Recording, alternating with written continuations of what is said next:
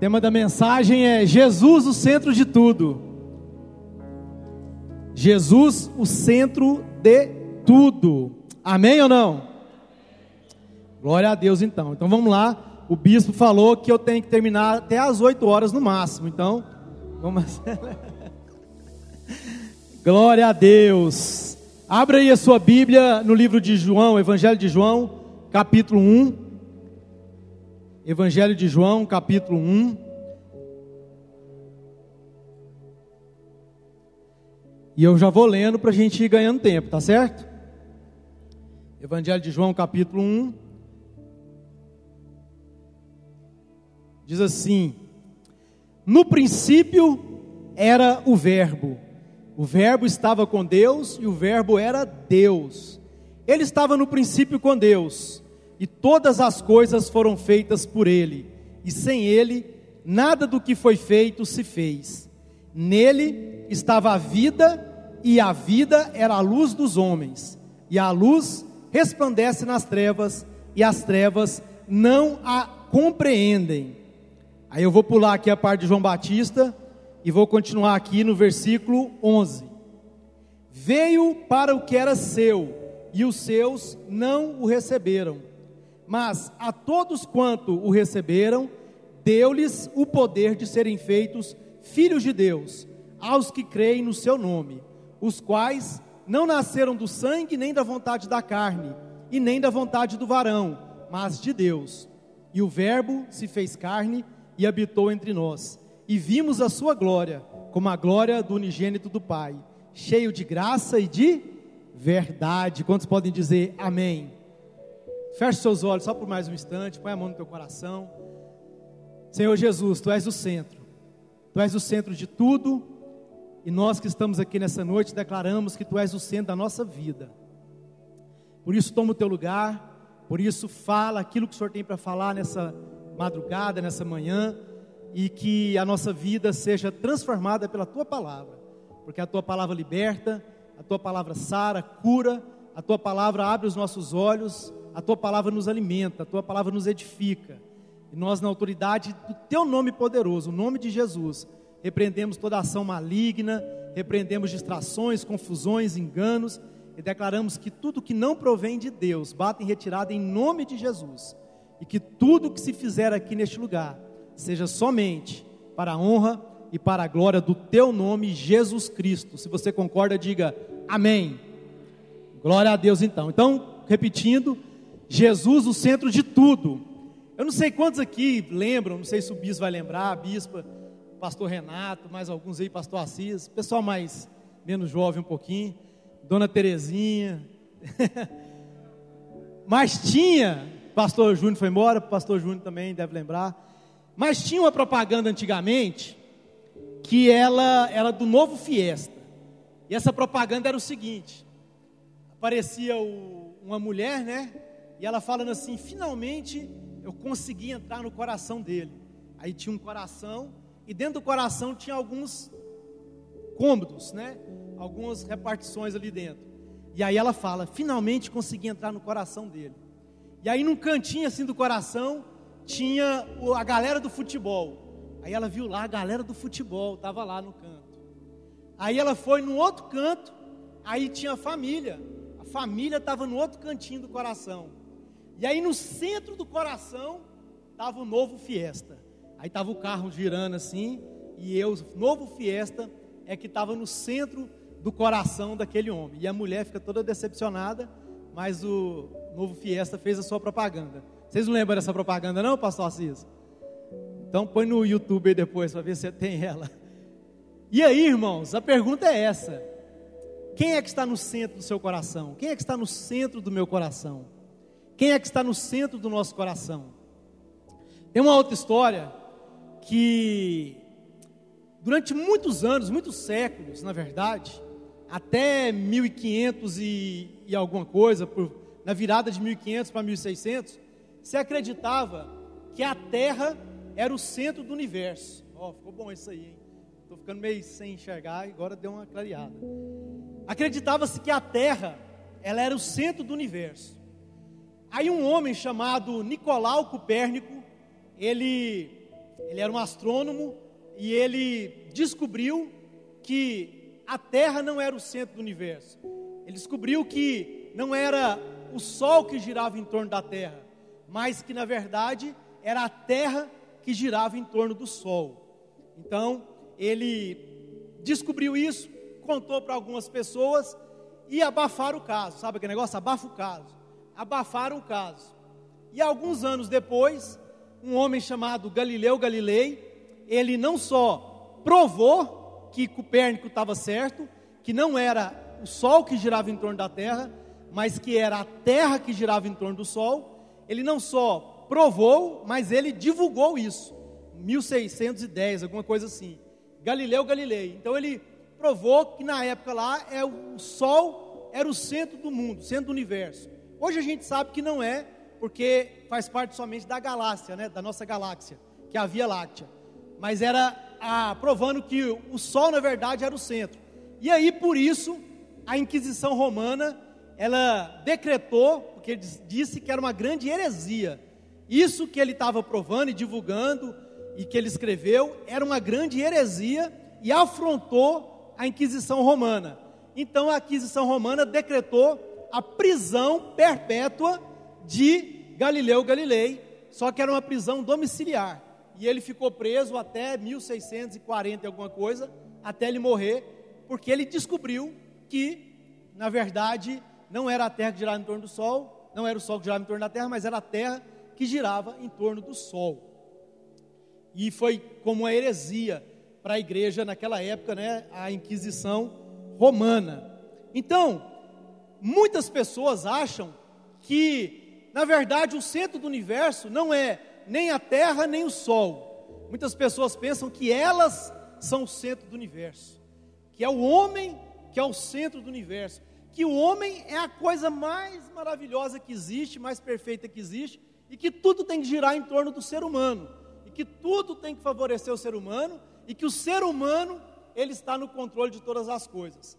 Um dia Herodes deu um discurso, fez um discurso, e as pessoas falaram: é um Deus, é um Deus que está falando, não é um homem. E Herodes recebeu para si aquela glória, e ele morreu na mesma hora, cheio de bichos. Nabucodonosor, da mesma forma, ficou como um cão, né? Como um cão é, durante alguns anos, por causa que também se exaltou e achou que ele era é, o centro do universo, que ele era um Deus, e veio aquela maldição sobre a sua vida. Mas nós vimos aqui, lemos aqui, em, no Evangelho de João, capítulo 1, que Jesus, fala Jesus, Jesus Cristo, Ele é o centro de todas as coisas. Amém? Lá em Gênesis, capítulo 1, o Senhor Deus diz assim: façamos um homem, segundo a nossa imagem, conforme a nossa semelhança. Façamos, façamos quem? Façamos eu, Pai, o Filho, o Verbo, Jesus e o Espírito Santo. Vamos aqui fazer o ser humano conforme a nossa imagem e semelhança. Então, por isso que fala que no princípio ele já era. No princípio era o Verbo, e o Verbo estava com Deus, e o Verbo era Deus. E lá no versículo 14, e o Verbo se fez carne e habitou entre nós, e vimos a sua glória como a glória do unigênito do Pai, cheio de graça e de verdade. Amém, irmãos? Amém ou não? E lá em Apocalipse 21, eu queria que você abrisse lá em Apocalipse 21. Você está pronto? Você está pronto? Sim ou não? Você está pronta? Para quê, né? Tem que perguntar para quê, gente? Você não sabe para quê, ué? Apocalipse capítulo 21, versículo 1, diz assim: Eu vi um novo céu e uma nova terra. Porque já o primeiro céu e a primeira terra passaram, e o mar já não existe. E eu, João, vi a cidade santa, a nova Jerusalém, que de Deus descia da onde? Do céu. Que de Deus descia do céu, ataviada, adereçada como uma esposa, como uma noiva, ataviada para o seu marido. E ouvi uma grande voz do céu que dizia: Eis que o tabernáculo de Deus com os homens, eis aqui o tabernáculo de Deus com os homens. Isso é muito importante.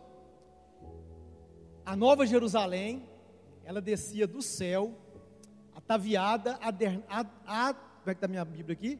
Adereçada como uma noiva, como uma esposa, ataviada para o seu marido. E eu ouvi uma grande voz do céu que dizia: Eis aqui o tabernáculo de Deus com os homens, pois com eles habitará. Quem habitará com os homens? Quem habitará com os homens?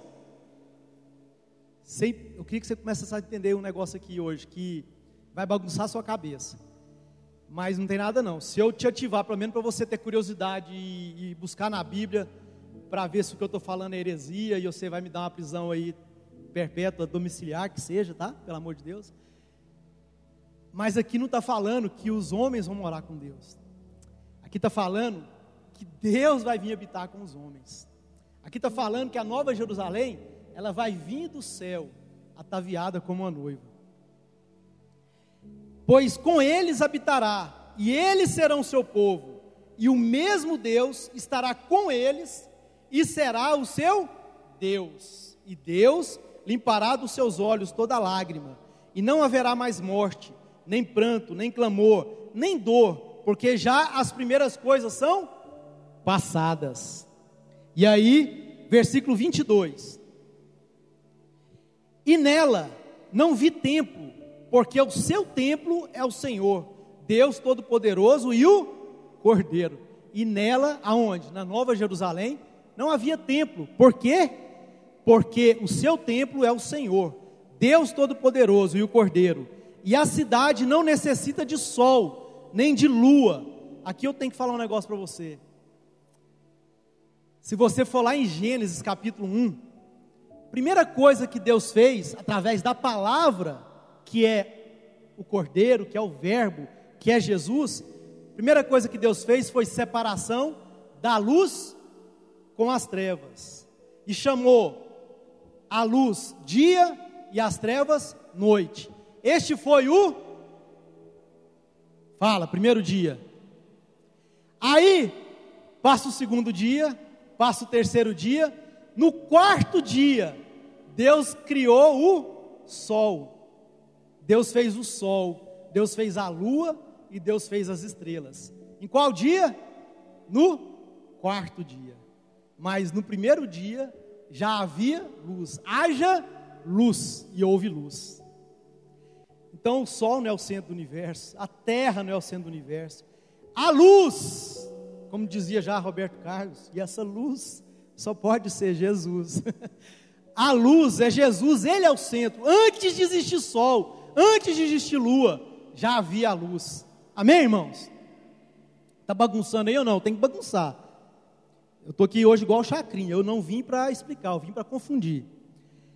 Então, Apocalipse capítulo 21 que a gente estava lendo aqui, diz assim, a partir do versículo 22 e nela não havia templo, porque o seu templo é o Senhor Deus dos Exércitos. Versículo 23. E a cidade não necessita de sol, nem de lua, para que nela resplandeçam, porque a glória de Deus a tem alumiado, e o cordeiro é a sua lâmpada. Irmãos, presta atenção. Aquilo que é o plano original de Deus, aquilo que aconteceu lá em Gênesis 1, em Apocalipse 21, é restaurado. Aquilo que era no início, aqui em Apocalipse 21, está sendo tudo restaurado. E foi restaurado através de quem? Através de Jesus. Continuando aqui, versículo 24: E as nações andarão à sua luz. E quem andará à sua luz? As nações. Eu lamento te informar que você não vai morar eternamente no céu tocando harpa segundo a palavra de Deus. Lamento te informar se você estava nessa expectativa. As nações andarão à sua luz, e os reis da onde? E os reis da e os reis da terra trarão para ela a sua glória e honra, e as suas portas não se fecharão, nem de dia, porque ali não haverá, as suas portas não se fecharão de dia, porque ali não haverá noite. E a ela trarão a glória e a honra das nações. e não entrará nela coisa alguma que contamine e cometa abominação e mentira, mas só os que estão escritos no livro de onde? Da vida do Cordeiro. Quem está com o nome escrito no livro da vida do Cordeiro aí? Então você vai morar onde? Onde você vai morar? Que vai vir da onde? Beleza. Apocalipse 22, versículo 11. Para a gente falar. Apocalipse 22, versículo 11. Quem é injusto, faça injustiça ainda. E quem está sujo, suje-se ainda.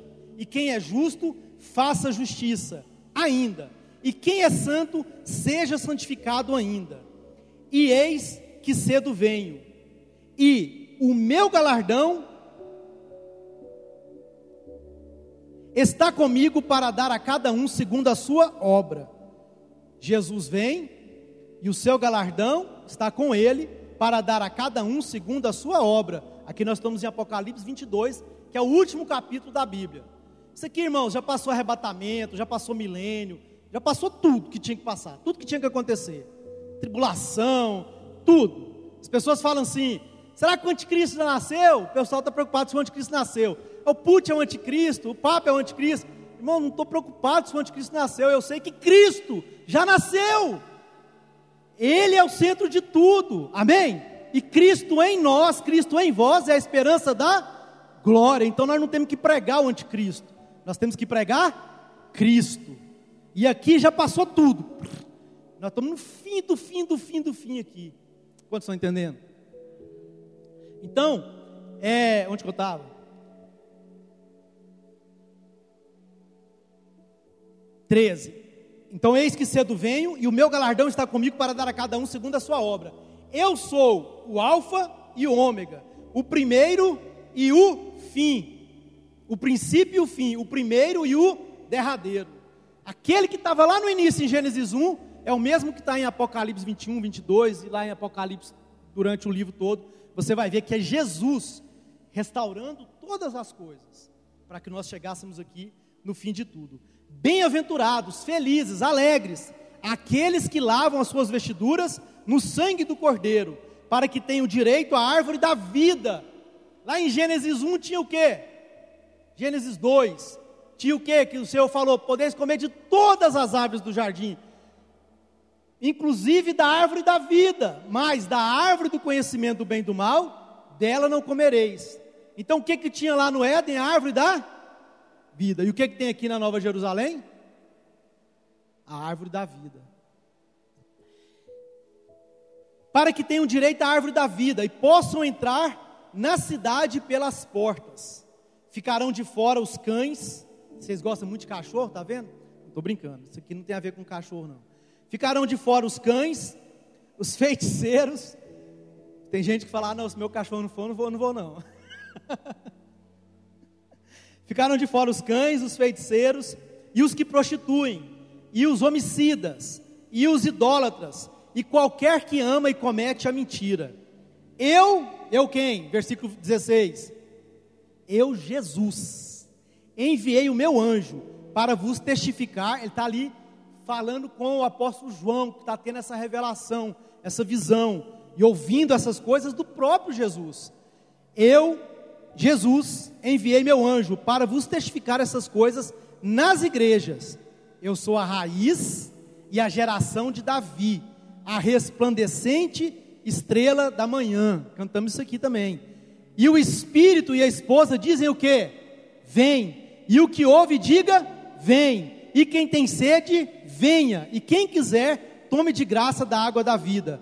Porque eu testifico a todo aquele que ouvir as palavras da profecia deste livro que, se alguém lhes acrescentar uma coisa, Deus fará vir sobre ele as pragas que estão escritas neste livro. E se alguém tirar qualquer palavra do livro dessa profecia, Deus tirará a sua parte da árvore da vida, misericórdia, e da cidade santa. Se tirar alguma coisa desse livro, Deus vai tirar a sua parte e a minha, da árvore da vida e da cidade santa, que estão escritas neste livro. Aquele que testifica essas coisas diz: certamente cedo venho. Amém. Ora vem, Senhor Jesus. O que, que é isso? Maranata, não é? Ora vem, Senhor Jesus. A graça do nosso Senhor Jesus Cristo seja com todos vós. Amém. E aí acabou tudo. Amém ou não? Então presta atenção. Jesus é o centro de tudo. Jesus veio para restaurar o plano original de Deus para o ser humano. Lá em Gênesis capítulo 1 e 2, fala da árvore da vida. Lá em Apocalipse 21, no 22 especificamente, fala da árvore da vida. Lá em Gênesis capítulo 2, fala de um casal, Adão e Eva. Lá em Apocalipse 22, fala de um casal. Quem é? O cordeiro e a noiva. Amém, irmãos? Então, Gênesis 1 e 2 é o plano original de Deus. E Gênesis 3 é a queda do homem. Lá em Gênesis 3, há a queda do ser humano. Existe Apocalipse 23? Não, graças a Deus. Então, se você pegar Gênesis 1 e 2, você vai comparar com Apocalipse 21 e 22, e você vai ver que tudo se cumpre, tudo se faz e tudo se cumpre em Jesus. E qual é o plano original? Qual é o plano original de Deus? Para a gente partir para uma outra parte aqui. É habitar com os homens. Lá no Éden, Deus vinha na viração do dia. Lembra ou não? Todos os dias na viração do dia, Deus vinha no jardim. Agora, lá em Apocalipse 22, o Senhor vai vir na cidade, a nova Jerusalém, e vai habitar com os homens. Lá em, Apocal... lá em Gênesis capítulo 1, que a gente falou no primeiro dia, Deus criou a luz. Deus fez separação de luz e trevas, criou o dia, mas não havia nem sol. É o que vai ser restaurado lá em Apocalipse 22, que Deus vai habitar no nosso meio e não vai ter necessidade de sol, porque Ele vai ser o sol, Ele vai ser aquele que nos ilumina, e não vai ter mais noite. E aí há essa restauração de todas as coisas. Eu quero que você entenda que é o plano original, para onde nós vamos. O plano original é o que? É Deus habitar no meio dos homens. E Deus nunca desistiu disso. Ele veio no jardim do Éden, depois ele veio no tabernáculo, ele veio na, no tabernáculo, depois ele veio no templo, depois ele veio em Jesus. Quando Filipe perguntou, mostra-nos o Pai. Filipe, há quanto tempo estou contigo e você pede para mostrar o Pai? Eu, quem vê o Pai, vê a mim. Eu estou no Pai o Pai está em mim. Nós somos um. Em Jesus. Depois Jesus vai, e aí vem quem? O Espírito Santo. E habita onde? Na igreja. Hoje o Senhor está onde? Na igreja, através do seu Espírito. E o final de todas as coisas, o Senhor vai estar habitando aonde? Na Nova Jerusalém. Ele vai vir, na verdade, ele não vai habitar na Nova Jerusalém, não vai ter tabernáculo. Ele vai estar no nosso meio. Hoje o que nós vemos, o apóstolo Paulo fala isso, o que nós vemos embaçado, como que espelho, nós vamos ver face a face. É, a, Bíblia, a bispa citou hoje, Tommy Tinen, né? Caçadores de Deus, em busca de né? é, caçadores de Deus e descobridores de Deus. Essa, esse é o plano original, esse é o propósito original. Amém, irmãos? Não é nós irmos morar com Deus, é Deus vir morar conosco. Por isso Jesus foi enviado. Porque em Gênesis capítulo 1, coloca lá Gênesis 1, 26. Gênesis 1, 26. Está lá no começo da Bíblia, deixa eu abrir aqui. Antes de Apocalipse. Gênesis 1, 26 diz assim: E disse Deus: façamos o homem à nossa imagem, conforme a nossa semelhança e domine, e o quê? Fala, domine! E domine ele sobre o sono, amém ou não? Sobre o cansaço, e domine sobre os peixes do mar, sobre as aves do céu, sobre o gado, sobre toda a terra, sobre todo o quê? Domine ele sobre toda a terra, e sobre todo réptil que se move sobre a terra, e criou Deus o homem, a sua imagem, a imagem de Deus o criou, macho e fêmea os criou, e Deus os abençoou, e Deus lhes disse: frutificai, multiplicai, enchei a terra, sujeitai-a. Sujeitai o que? A terra, fala a terra. Deus falou e deu autoridade para o homem dominar sobre a terra e sujeitar a terra a ele. Amém, irmãos? Sujeitai, dominai sobre Irã e sobre as aves do céu, e disse Deus: multiplicai, enchei a terra, sujeitai-a e dominai sobre os peixes do mar, sobre as aves do céu e sobre todo animal que se move sobre a terra. Amém? Amém ou não? Então, para encerrar essa parte aqui, eu quero dizer para você lá no Salmo 115, versículo 3, diz assim: versículo 3 não, versículo 16, diz assim: que os céus pertencem ao Senhor, mas a terra ele deu aos filhos dos homens. Amém, irmãos? Os céus pertencem ao Senhor, mas a terra ele deu aos filhos dos homens. Então Deus nos deu autoridade na terra para governar e para dominar e para sujeitar. Só que Adão e Eva, lá no Gênesis 3, eles entregaram essa autoridade, eles duvidaram de Deus, comeram do fruto do árvore do conhecimento do meio do mal e entregou para Satanás. E como Deus deu autoridade ao homem, Jesus teve que deixar o céu, a glória, o verbo que estava com Deus, que era Deus, teve que vir, porque tinha que vir na figura de homem, de ser humano, nascido de mulher, para que através dele todo o plano original de Deus para o ser humano fosse restaurado. E em Jesus, a autoridade nos foi restaurada. Em Jesus, nós temos autoridade novamente. Em Jesus, amém? Fala em Jesus. Em Jesus, nós temos autoridade novamente para governar a terra, para dominar sobre a terra, para sujeitar a terra a nós, seres humanos, para que a vontade de Deus seja feita na terra, assim como ela é no céu. Por isso que quando pediram para Jesus ensinar a orar, ele ensinou: orem assim, Pai nosso que estais, os céus pertencem ao Senhor. Pai nosso que estais, tem que falar de novo para ir decorado, né? Pai nosso que estais nos céus, santificado seja o teu nome, venha a nós o teu, venha, não é? Venha a nós o teu reino, e seja feita a tua vontade, aqui na terra, como ela é feita no céu.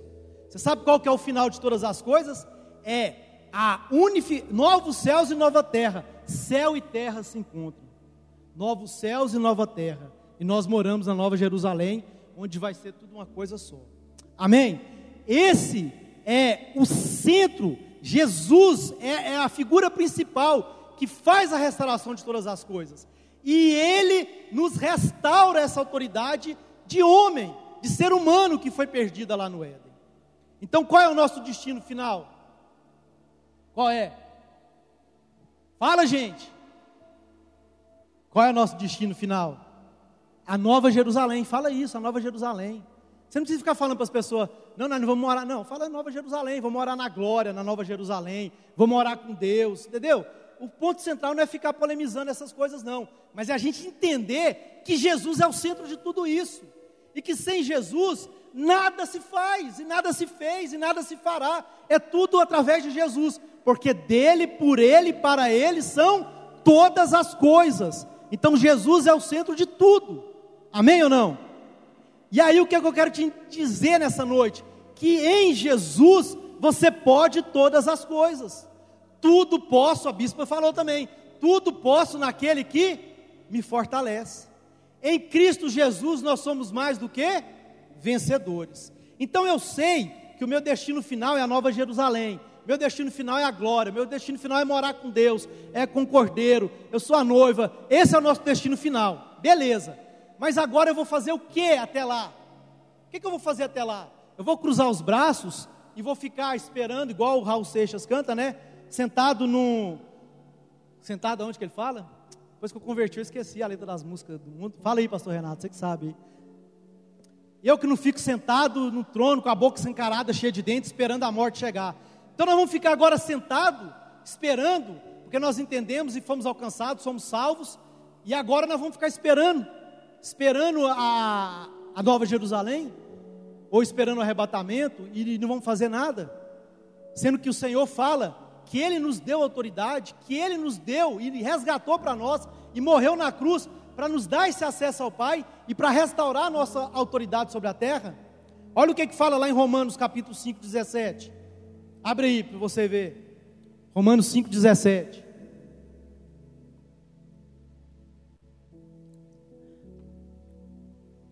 Então vou abrir aqui.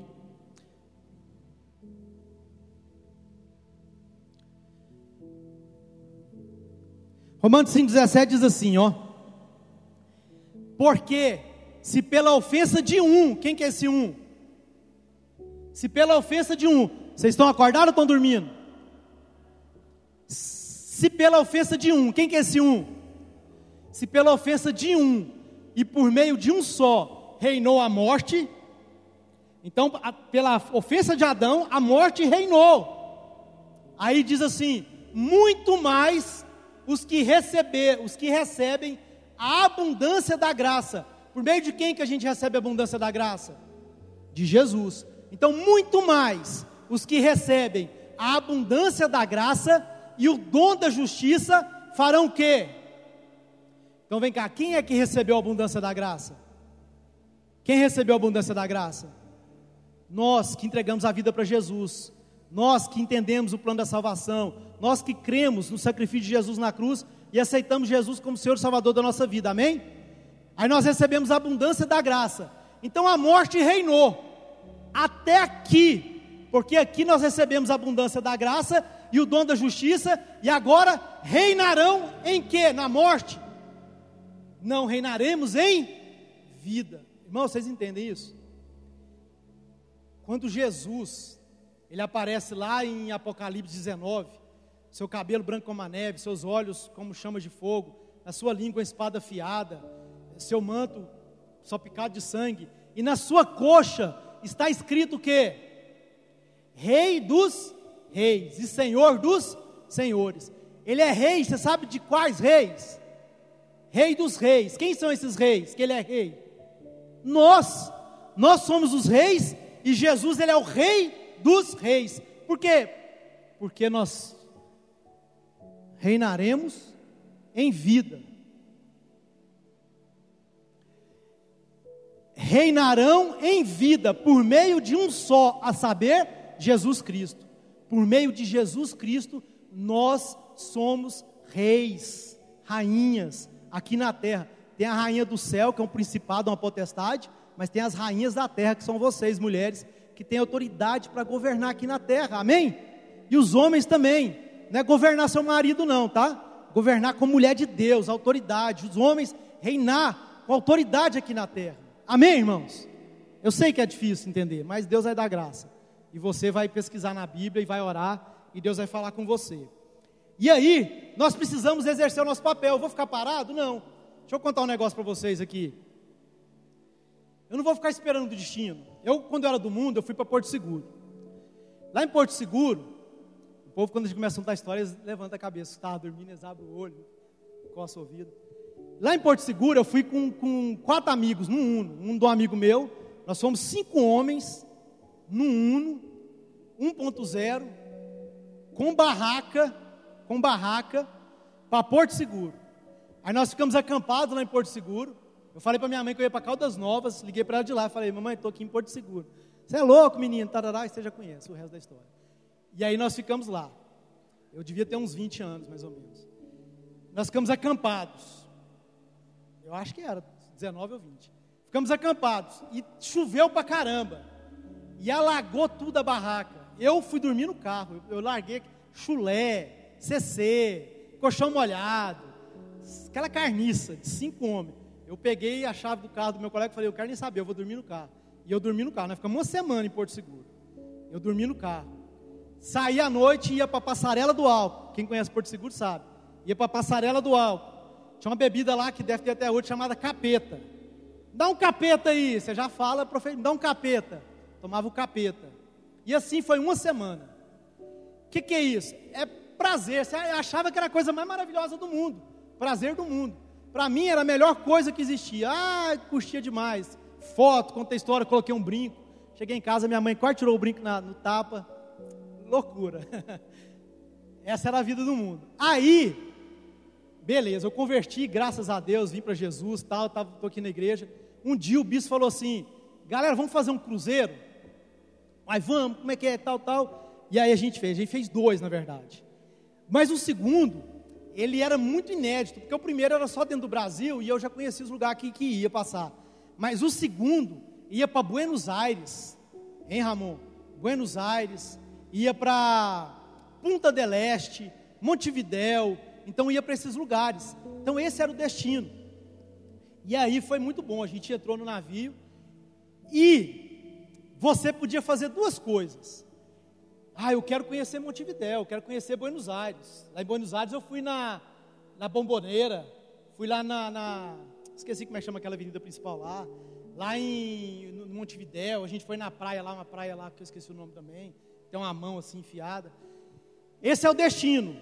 Eu podia entrar, não sei se a gente embarcou no Rio ou em Santos nessa viagem aí. Mas eu podia, a gente podia embarcar lá no Rio, acho que foi no Rio, e ficar esperando chegar em Buenos Aires. Beleza, isso é a salvação. Larguei aquela vida de, de uno, de barraca, de ir para a praia, de tomar capeta, de passear na passarela do álcool. Agora não, eu converti, agora eu estou num cruzeiro. Entreguei minha vida para Jesus, eu estou salvo. Então, beleza, salvação, glória a Deus. Através de Jesus, a salvação não é por obras, mas pela fé em Cristo Jesus. Entrei para o cruzeiro, tudo de bom e de melhor. Mas eu podia ficar lá na minha cabine, esperando chegar em Buenos Aires. Beleza, aí demorou uns quatro dias, eu acho, para chegar em Buenos Aires, ou três, um negócio assim. E aí podia chegar lá e alguém bater na cabine lá e falar: Ó, oh, o Ederson, Luana, chegou, chegou em Buenos Aires. Beleza, vamos descer, vamos conhecer Buenos Aires, porque esse era o objetivo. Mas, durante todo o percurso, até chegar em Buenos Aires, o cruzeiro tem comida por conta. Você come ali o dia inteiro, dia inteiro. Você foi nessa, pastor Assis, também? Foi também. Come o dia inteiro. Tem os horários dos restaurantes chique, tem restaurante popular, tem pizza, tem sanduíche, tem bebida alcoólica para quem quiser, para quem não quiser, igual nós, tinha bebida também à vontade. Tinha teatro, espetáculo, piscina, irmãos, um monte de coisa. Não dá nem para ficar contando aqui, senão acaba o tempo da palavra. Então, eu poderia usufruir de tudo isso aqui até chegar no meu destino final, ou eu poderia ficar na cabine só esperando o objetivo final. Tem gente que está assim, que sabe para onde vai, que nós falamos aqui, você sabe qual é o destino, está escrito, e você está sentado só esperando. Você está aguardando chegar no destino final. E não está desfrutando daquilo que Jesus conquistou para você na cruz do Calvário e nem está fazendo a diferença na vida de outros, convidando eles para o cruzeiro. Porque eu lembro que quando a gente voltou do cruzeiro, a gente começou a incentivar as pessoas. Você tem que ir, você tem que conhecer, você tem que fazer. Isso é evangelizar. Olha, tem algo melhor para a sua vida. Tem algo melhor que andar na passarela do álcool e tomar capeta aí o dia inteiro. Tem algo melhor para a sua vida. Tem algo e tem um destino maravilhoso. E isso é evangelizar, é falar para as pessoas aquilo que você experimentou, aquilo que você está experimentando e aquilo que Jesus conquistou para nós na cruz do Calvário. Então você tem essa alternativa. Está salvo, beleza, está salvo. Mas e aí? Vai ficar aí com a boca escancarada, cheia de dentes, esperando a morte chegar? Ou você vai exercer o seu governo, a autoridade em Jesus, aqui na terra, até que ele venha, até que o Maranata se cumpra, até que a Nova Jerusalém venha, ou até que você morra e, e a terra vai comer os seus olhos, como diz, esses olhos que a terra há de comer. O que, que você vai fazer? Então, enquanto isso, o que, que eu faço? Aí eu vou te dizer aqui quatro coisas para encerrar. Primeiro, Ele é o centro dos seus pensamentos, sentimentos e emoções. Jesus é o centro dos seus pensamentos, sentimentos e emoções. Amém? Então você, antes de governar qualquer coisa, você precisa governar a si mesmo em Jesus. Eu entreguei minha vida para Jesus, Ele é o Senhor da minha vida. Mas ele não te obriga a nada, você tem livre-arbítrio. Então você precisa aprender a dominar as suas emoções, seus sentimentos, os seus pensamentos. Lá em Filipenses 4, a partir do versículo 4, diz assim: Alegrai-vos, quem escreveu Filipenses? O apóstolo Paulo. Será que o apóstolo Paulo sofreu aqui na terra? Levou chicotada, uma quarentena menos uma, não sei porque ele não falou 39, ou quem traduziu não tinha o número 39, mas tem uma explicação lá da época lá porque não, ele era só cidadão romano, não podia levar 40. Então, 40 menos 1, 39 chibatada, teve que fugir de Jerusalém, foi apedrejado, quase morreu, fingiu de morto, é, naufrágios, e ele começa a falar tanta coisa. E sabe o que, que ele escreve para Filipenses, lá para a igreja de Filipos, Filipos, para os Filipenses? Filipenses 4, versículo 4: Alegrai-vos, regozijai-vos sempre no Senhor. Outra vez digo: alegrai-vos. Isso é controlar as emoções, os sentimentos. Amém? Seja a vossa moderação conhecida de todos os homens. Perto está o Senhor. Aí, versículo 6, se não me engano. Não andeis ansiosos de coisa alguma. Isso é controlar as emoções, os sentimentos, irmãos. Isso é governar você. É governar a sua alma. Você tem que governar a sua alma. Você tem que exercitar isso. Tudo em Jesus. Jesus é o centro. Olha o que, que termina o versículo. Vamos lá. Não andeis ansiosos por coisa alguma. Antes, sejam os teus pedidos, as vossas petições, conhecidas do Senhor, através de oração, súplica e ação de graças. E a paz de Deus, que transcende, que vai além daquilo que você possa entender ou compreender, guardará os vossos pensamentos e os vossos corações, ou a vossa mente, em, está vendo? Vocês ficam corrigindo ali, em Cristo Jesus. Vai guardar onde, hein? Em Cristo Jesus. É tudo por meio de Cristo Jesus. Então, alegrai-vos sempre no Senhor. Outra vez digo, alegrai-vos, perto está o Senhor. Não ande ansioso, confia. E a paz de Deus, que vai além daquilo que você possa entender. Mas, gente, mas está tribulação, mas está guerra lá na Ucrânia com a Rússia, mas tem o coronavírus, tem o Omicron, tem a mulher Cron, tem criança Cron, e, eu estou em paz. Por que, que eu estou em paz? Você não consegue entender. Eu peguei Covid duas vezes. Peguei em janeiro de 2021 e peguei em janeiro agora de 2022 em paz o tempo inteiro, tranquilão, de boa, entendeu? Mas não é possível, o povo está aí louco. Esse dia eu estava, eu e o bispo conversando com uma pessoa, a pessoa falou que um conhecido dela morreu, não tinha comorbidade porque tinha pânico do coronavírus, tinha pânico, morria de medo de pegar, quando pegou, morreu. Então, governe, controle as suas emoções e os seus sentimentos. Jesus te deu autoridade, governo para isso. Antes o seu espírito estava apagado, era alma e corpo, carne. Agora não, agora tem um espírito. O seu espírito testifica com o espírito de Deus. O espírito de Deus comunica no teu espírito, o teu espírito governa a sua alma, sua alma governa o seu corpo. Amém, irmãos? Glória a Deus. Ah, mas eu então eu sou super-homem? Não, é tudo através de Jesus. Se você tirar Jesus da jogada, acabou. Perdeu, playboy e playboya. Amém? Amém ou não? Segundo, está acabando, tá? Segundo, Ele é o centro das nossas motivações. Jesus é o centro das nossas motivações. 1 Coríntios, capítulo 2, 1 Coríntios, capítulo 2, versículo 12. Ele é o centro das nossas motivações. Diz assim, versículo 12 ao 16: Porque assim como o corpo é um e tem muitos membros, e todos os membros, sendo muitos, são um só corpo, assim é Cristo também. Não, estou lendo 12, espera aí. É 2. 12, 2, 12. Mas nós não recebemos o Espírito do mundo. Amém ou não? Mas o Espírito que provém de Deus, para que pudéssemos conhecer o que nos é dado gratuitamente por Deus as quais também falamos, não com palavras de sabedoria humana, mas com as que o Espírito Santo ensina, comparando as coisas espirituais com as espirituais. Ora, o homem natural, ele não compreende as coisas do Espírito de Deus, porque ele parecem loucura, e não pode entendê-las, porque elas se discernem espiritualmente.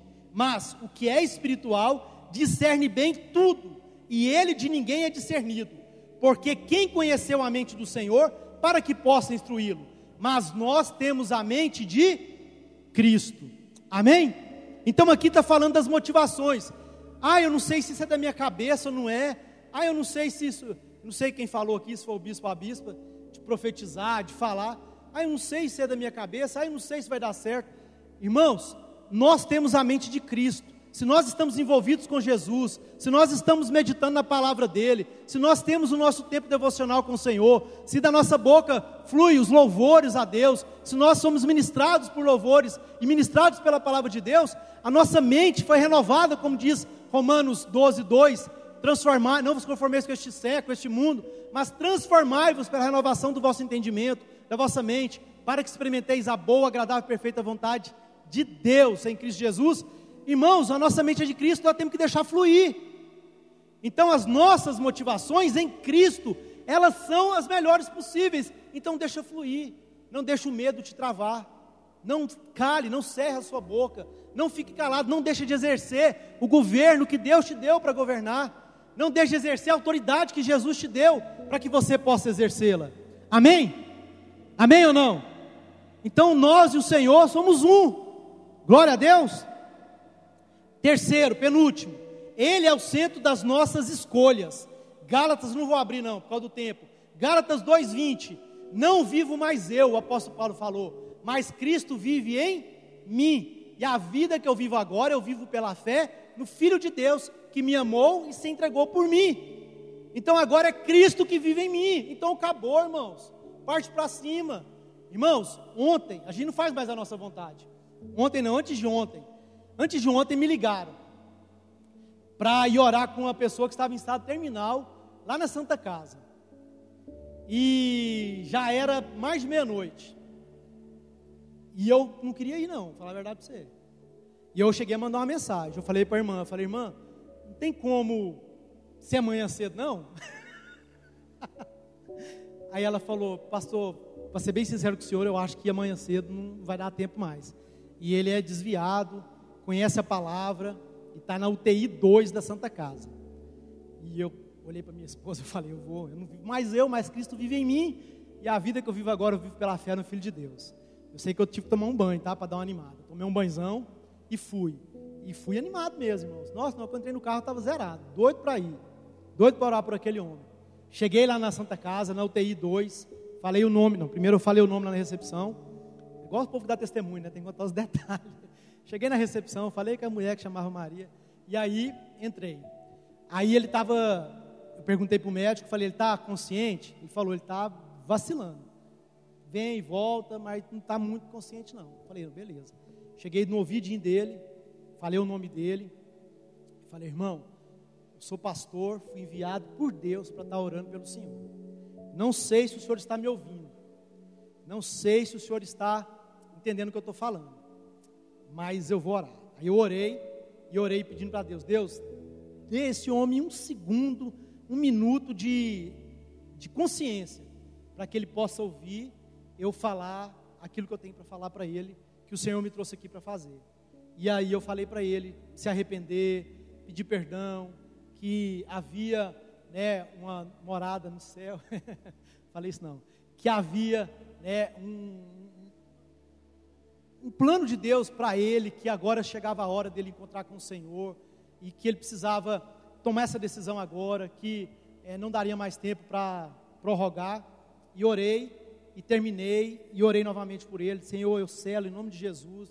Tenho certeza que o Senhor me ouviu. Tarará, e orei com ele. E saí. E aí, beleza. Aí no outro dia, sete horas da manhã, a irmã manda uma mensagem.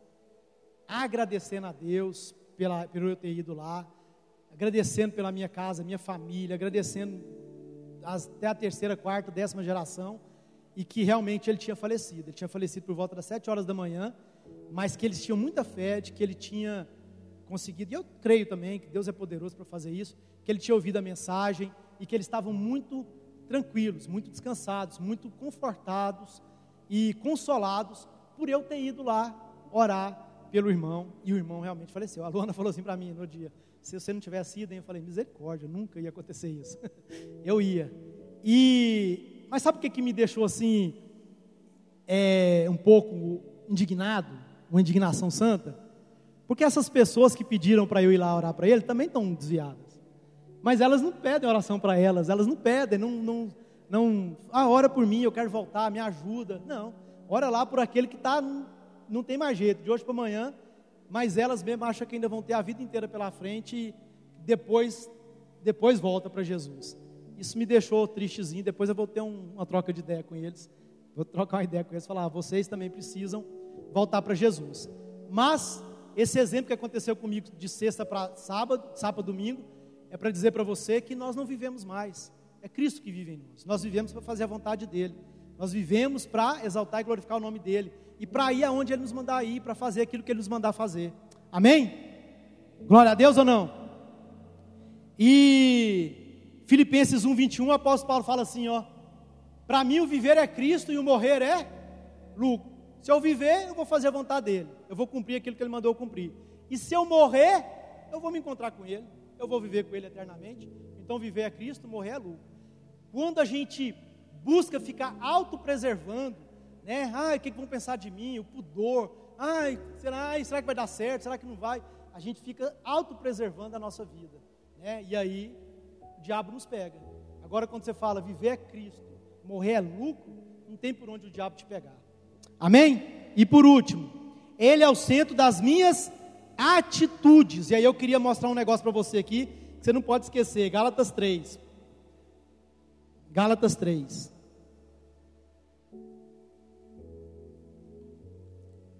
Gálatas 3, versículo 26.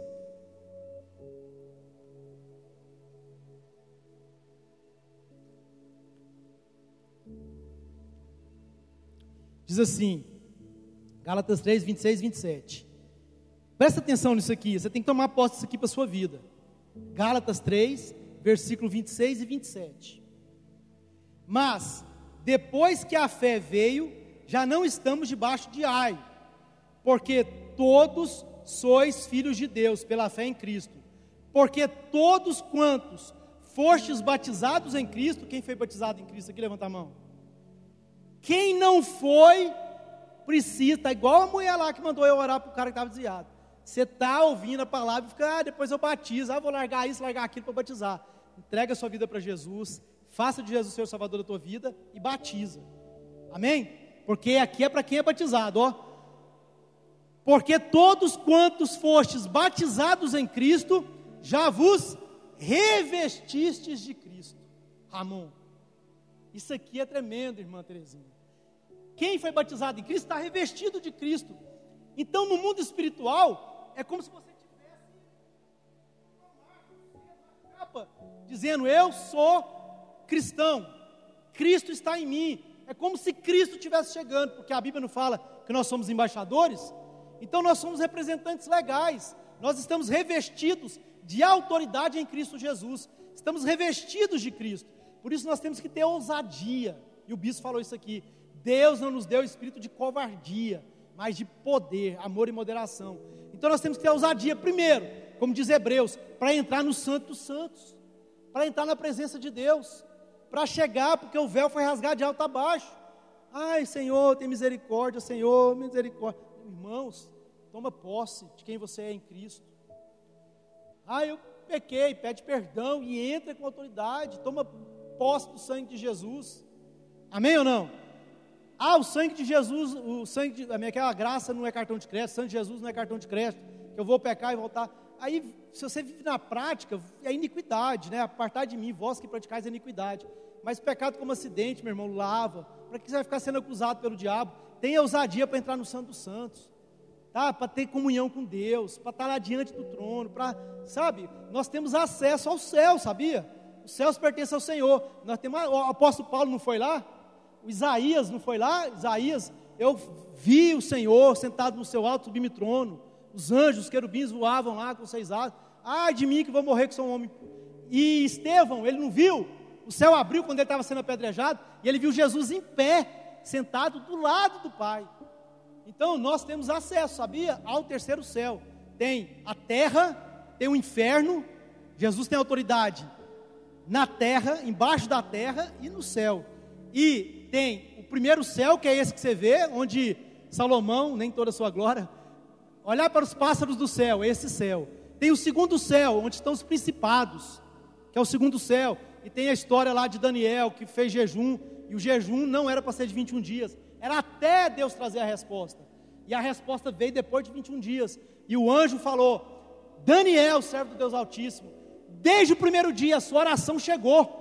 Só que quando eu vim, eu fui resistido pelo príncipe da Pérsia, um principado. E aí Deus enviou Miguel para lutar lá e, e eu consegui vencer. E agora, 21 dias depois, eu cheguei aqui com a resposta. É o segundo céu. E o terceiro céu é a habitação de Deus. Nós temos acesso, irmãos. Nós precisamos buscar. Amém? Amém ou não?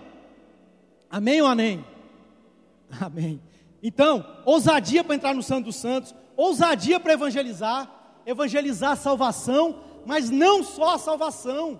A salvação é a porta, sem salvação acabou, não tem mais nada. Mas após a salvação, tem o reino de Deus, tem o plano, tem o, o propósito, tem o, o ministério, tem um chamado. Após a salvação, você não vai ficar aí parado, braço cruzado, esperando a morte, não. Você vai exercer o seu chamado, você vai desfrutar daquilo que Jesus conquistou. A Bíblia fala assim: que o ladrão, apontando para o diabo, veio para roubar, matar e destruir. Amém ou não? Veio para roubar. É lá no, no, no, céu? Ou é lá no inferno que ele vai roubar, matar e destruir? É aonde? É aqui na terra. E Jesus fala, contradizendo: Mas eu vim para que tenham vida e a tenham em abundância. É só lá no céu? Não, é aqui na terra. Amém? É, o apóstolo Paulo ele agradece a oferta dos irmãos e ele fala: porque essa oferta faz com que aumente o crédito de vocês do céu. E eu vou orar ao Senhor, que segundo a sua riqueza e glória, vai derramar sobre vós bênçãos sem medidas. Então, irmãos, eu não vou ficar falando aqui, mas tem promessas e mais promessas para nós aqui na terra. A autoridade que o Senhor nos deu, né? Tem lá em Marcos capítulo 16, quando ele fala para ir pregar o evangelho, fazer discípulos. Em Mateus capítulo 28, em Lucas capítulo 10, se não me engano, onde fala que nós temos autoridade para expulsar os demônios, impor a mão sobre os enfermos e eles serem curados, e tanta coisa, irmãos. Lá em João capítulo 15, João capítulo 15, versículo, pastor Renato, eu ouvi a palavra dele domingo, e ele falou sobre isso. João capítulo 15, versículo 16. Eu sei que ele falou de João 15, parece, João 16. Eu ouvi sua palavra todinha, eu ouvi hoje, João 15, né? E aí, o Senhor fala assim, ó: Não fostes vós que me escolhestes, mas fui eu que escolhi a vós, e vos designei para que vades e deis fruto, e o vosso fruto permaneça, a fim de que tudo que pedires ao Pai em meu nome, Ele vos conceda. Então, irmãos, é tanta promessa, é tanta promessa, e a gente fica aí, vivendo como derrotado. Nós somos mais do que vencedores em Cristo Jesus. Amém? Glória a Deus. E para encerrar, eu vou falar o que o bispo falou aqui hoje. Porque Deus nos deu autoridade sobre tudo. Ele só não nos deu autoridade para dominar sobre outro ser humano. Se você for olhar em todas as passagens, nós temos autoridade sobre os peixes do mar, as aves do céu, as árvores, sobre a terra, sobre principados, potestades, demônios, sobre o amor sobre os enfermos, serão curados, mas ele não nos deu autoridade para dominar sobre outro ser humano. E aí é que eu entendo a figura do leão para enfrentar aquilo que nós temos autoridade e do cordeiro para servir. Então, eu tenho autoridade sobre tudo isso que nós falamos aqui desde o início, mas para outro ser humano, aí eu me apresento como servo.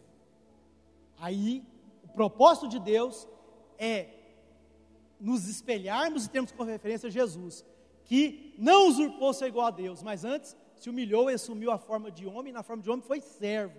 Filipenses capítulo 2. E aí nós vamos orar. Se vocês quiserem também. Se não quiser, a gente vai embora.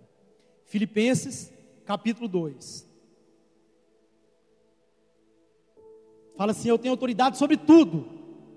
Fala, eu tenho autoridade sobre tudo na terra, para dominar e sujeitar, menos sobre outro ser humano.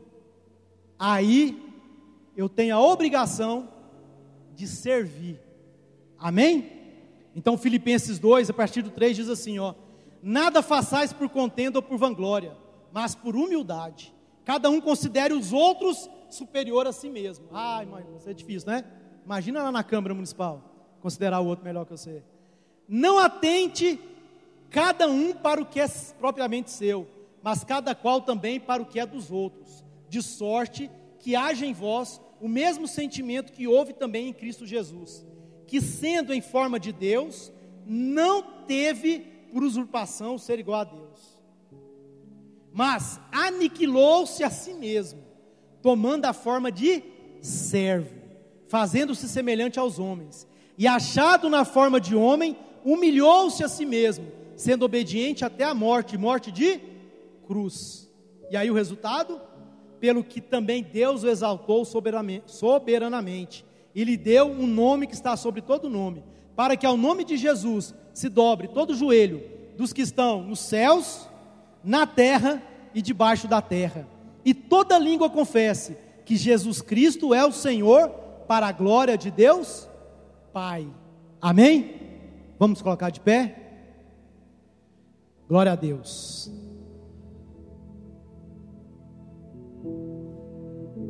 Fala, eu sou servo. Como Jesus foi servo e me serviu até a morte.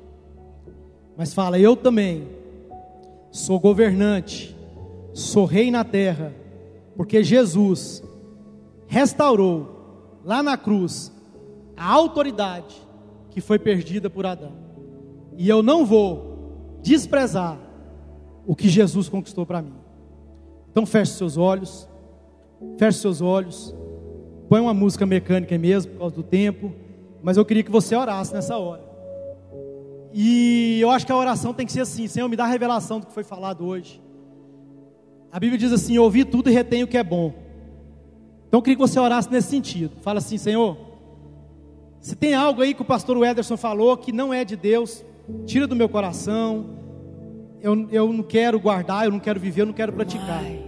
Mas aquilo que ele falou, que é do Senhor, que provei do Senhor, que veio do teu coração, que é para a minha vida, não me deixe esquecer. Me dá revelação, me dá entendimento, me dá clareza, para que eu possa praticar na minha vida. Porque eu não quero desprezar nada daquilo que Jesus conquistou para mim. Eu quero valorizar o sangue que ele derramou na cruz. Eu quero valorizar sim, exaltá-lo, glorificar e agradecer pela minha salvação. Mas eu não quero ficar só na salvação. Eu sei que ele conquistou muito mais, além da salvação, porque Jesus é a porta, mas além da porta, ele é também o caminho. E depois da porta, depois que eu passo pela porta, ainda existe um caminho, e eu quero andar por esse caminho. Eu quero viver esse caminho.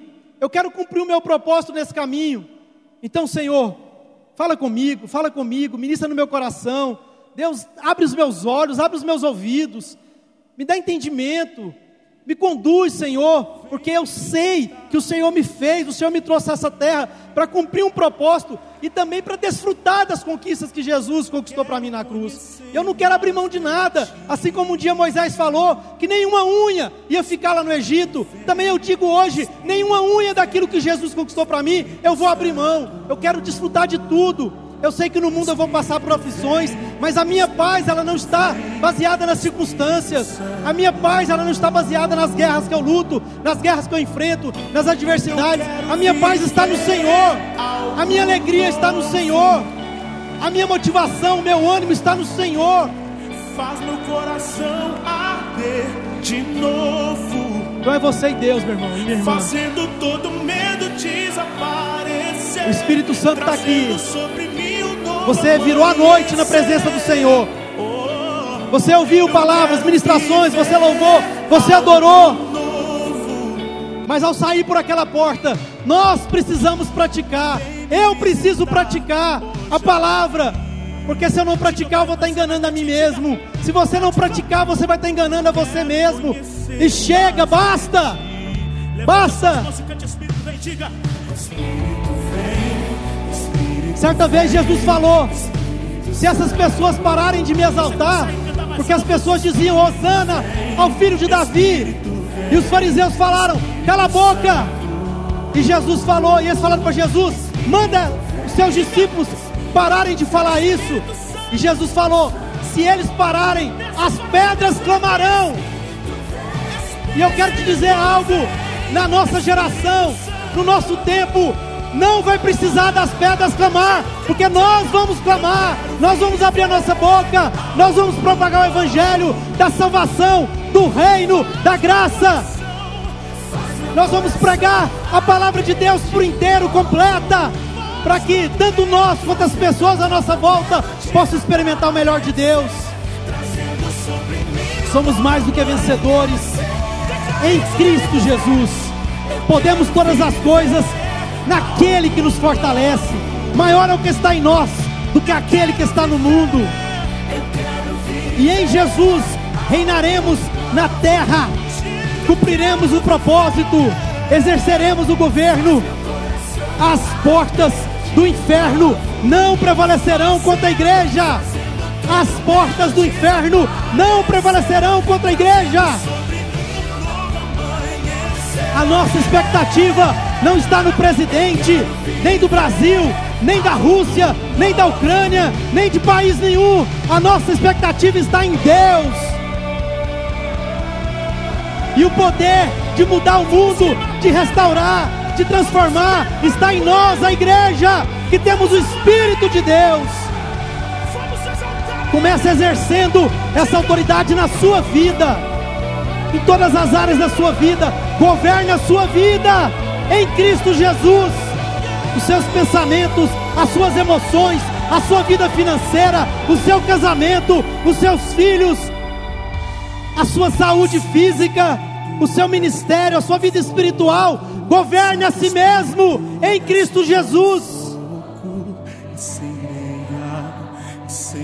Exerça o seu governo sobre a sua vida, sobre a sua casa, sobre a sua família. Santo Espírito.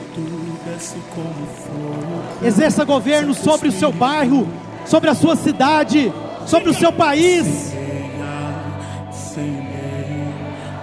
Oh, Espírito Santo.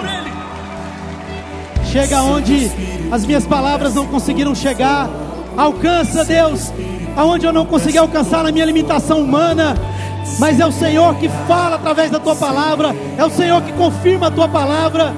Faz isso, Senhor, em nome de Jesus, na minha vida, a começar pela minha vida.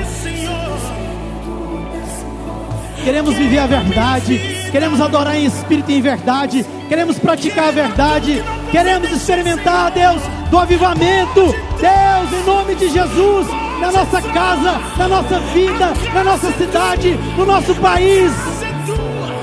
Eu não quero saber se o anticristo nasceu ou não nasceu, eu sei que Jesus Cristo já nasceu.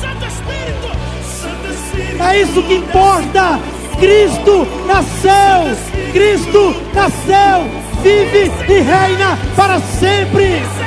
Tem o governo daquilo que está na terra, embaixo da terra e nos céus. Aquele que era, que é e de há de vir. É isso que me importa. Cristo nasceu. Eu não quero saber quem é a besta, quem é o anticristo, quem é não sei o que, quando é a tribulação, se é antes ou se é depois. Eu quero viver o teu plano, eu quero viver o teu propósito.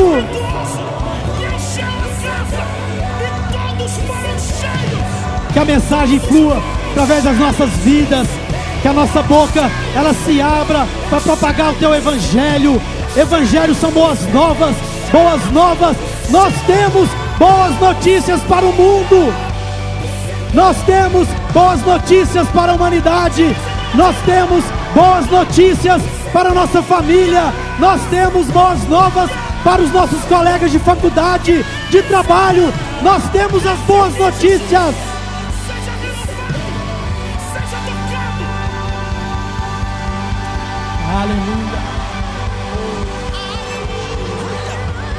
Vai pedindo e falando para Deus: me usa, Senhor. Me usa, me usa, me usa. Do jeito que o Senhor quiser, aonde o Senhor quiser. Me usa, eis-me aqui. Eis-me aqui, Senhor. Eu estou revestido de Cristo.